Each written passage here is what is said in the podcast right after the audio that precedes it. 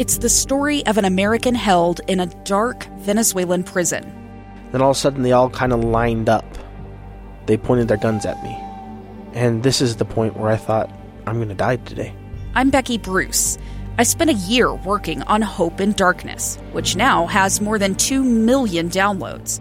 Find it on kslpodcast.com or wherever you listen to podcasts. This week on Beyond the Badge, we honor Salt Lake City officer Tyler Tracy.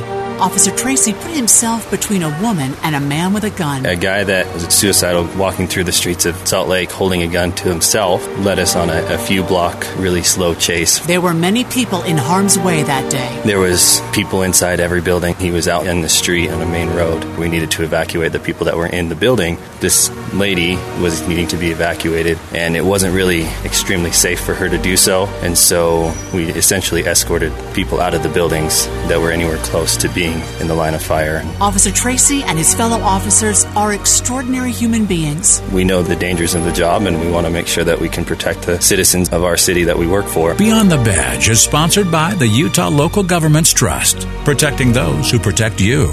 Providing specialized insurance products and services protecting more than 540 local governments. Be safe and come home.